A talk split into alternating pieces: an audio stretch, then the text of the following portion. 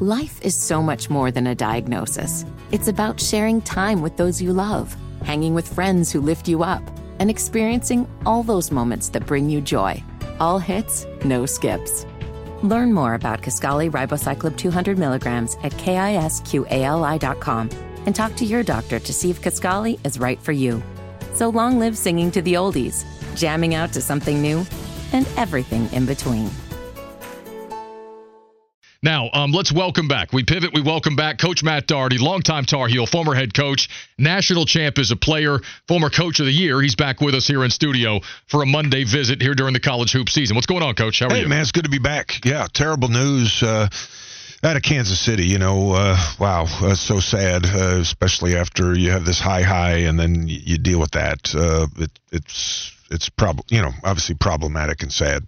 Yeah, uh, it, it's an awful story. It's uh, it's an awful story. Now, Steve Wilks, let, let me go there real quick because we Yeah. have no updated information in, in Kansas City. But you asked me about this when you walked in.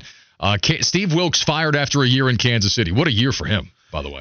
Well, like I, the question I ask, if like if San Francisco doesn't get their extra point blocked, is he still the coach? Like if the game doesn't go into overtime, is he still the coach?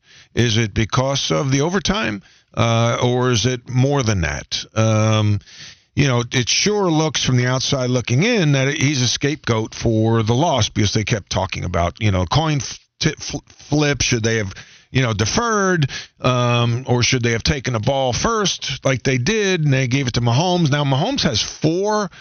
Basically, you're you have four downs. It's a totally different deal than three and out. It's like you have three downs now. You have four downs. It's a totally different deal on the defense and on the offense because you can you can kind of throw away uh, you know uh, a play and still have three more, right? And so puts tremendous pressure on Wilks and the defense and Mahomes, who's let's say the best player on the planet in football, had the ball and a chance to win, and he did.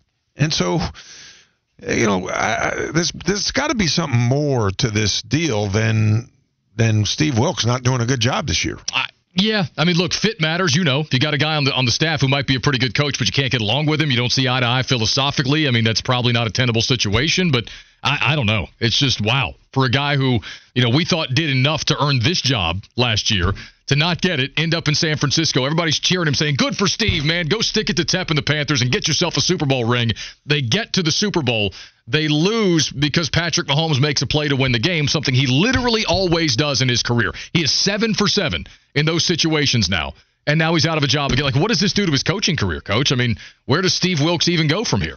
Well, who knows? I mean, you really, as if you're an owner or a head coach, if you're a head coach in the league, you know what's going on. You know, secrets don't don't don't don't stay secrets. So you know what the reputation is. You know if it was Shanahan, Wilks, or combination of both. And then, you know, I mean, his reputation as a leader, you just witnessed it last season here in or you know, two seasons ago here in Carolina, um, the players played hard for him. Players liked him. Um, I, you know, he's a likable guy. I I went to his fundraising dinner. I met him, and that doesn't mean anything. It was a short exchange, but you you look around, he's a good man, and so it's weird the way this went down. Um, and and on top of that, all I heard during the game was praise for Tony Romo, and you see Christian McCaffrey tearing it up. And you're thinking we had both those guys in Charlotte, and so for this to happen is really uh, scratching my head over it. All right. Well, uh, I'm going to leave that there for now because a lot of folks want to know what you think about what happened to Carolina last night. So let's go there. Um, they lost at Syracuse, which historically speaking, like I and many other people are conditioned to see that and say, oh, well, there's no shame in losing to Syracuse on the road, right? I mean, Right. Syracuse, for goodness sake. I would also point out, as was pointed out to me earlier today, the top 10 teams are 33 and 34 on the road this year Yeah. in college basketball. So it's just kind of the, the, the state of college basketball. But this is still Carolina. There's still a standard. There's, you know, not supposed to be excuses made when you're number seven and they're unranked, right? What happened last night? Well, I just I think that they there's compression, and I've said this every year. There's more compression than ever in college basketball. So you can be ranked number three in the country or seven in the country or whatever Carolina was going into the games, number seven, and you play a non non ranked team. that doesn't mean as much as it did 20, 30, 40 years ago because the gap is not that big. There's compression in college basketball. So let's say this you have RJ Davis. It's there. He's the best player on their team. He's one of the best players in the country. But he's not like an NBA All Star. You know, so let's go back to when I played there. You know, Michael Jordan, James Worthy, Sam Perkins, Kenny Smith, Brad Daugherty, Al Wood. Like those guys were that much better than the other players when you're going number seven against an unranked team. So you can't go in and just play so so. So I think what really gets you is the defense. 62.5%, 47 percent from the three for Syracuse. That's not good enough. That's not acceptable. And so you you you you can't give up. Defense travels. You know, when you play in a Carrier Dome, you're worried about your shooting because it's just a weird place. It's such a big place that the backgrounds are so different than what you used to. It's the defense that you should be able to count on. And they have played really good defense until late. They're getting dribbled penetrated. And when you go against big guards, they're shooting over our smaller guards like Cadeau and R.J. Davis. So you get into the lane, you can shoot over them. And and we don't have shot blocking. Bacot is not a great shot blocker. He had one block. We had one block as a team. That's not good enough, you know. And so again, the margin of error. We look like we could beat anybody when we play Duke at home, but we're two and two and three in the last five games. Well, and, and to a point you made there a second ago, you know, Syracuse, it, it felt like that barrage of threes last night from Syracuse as a team.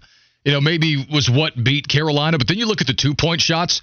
Um, Syracuse was 22 of 31 from two point range. Like, to your point, inside the three point line, they got what they wanted. They were shooting over Carolina's guards.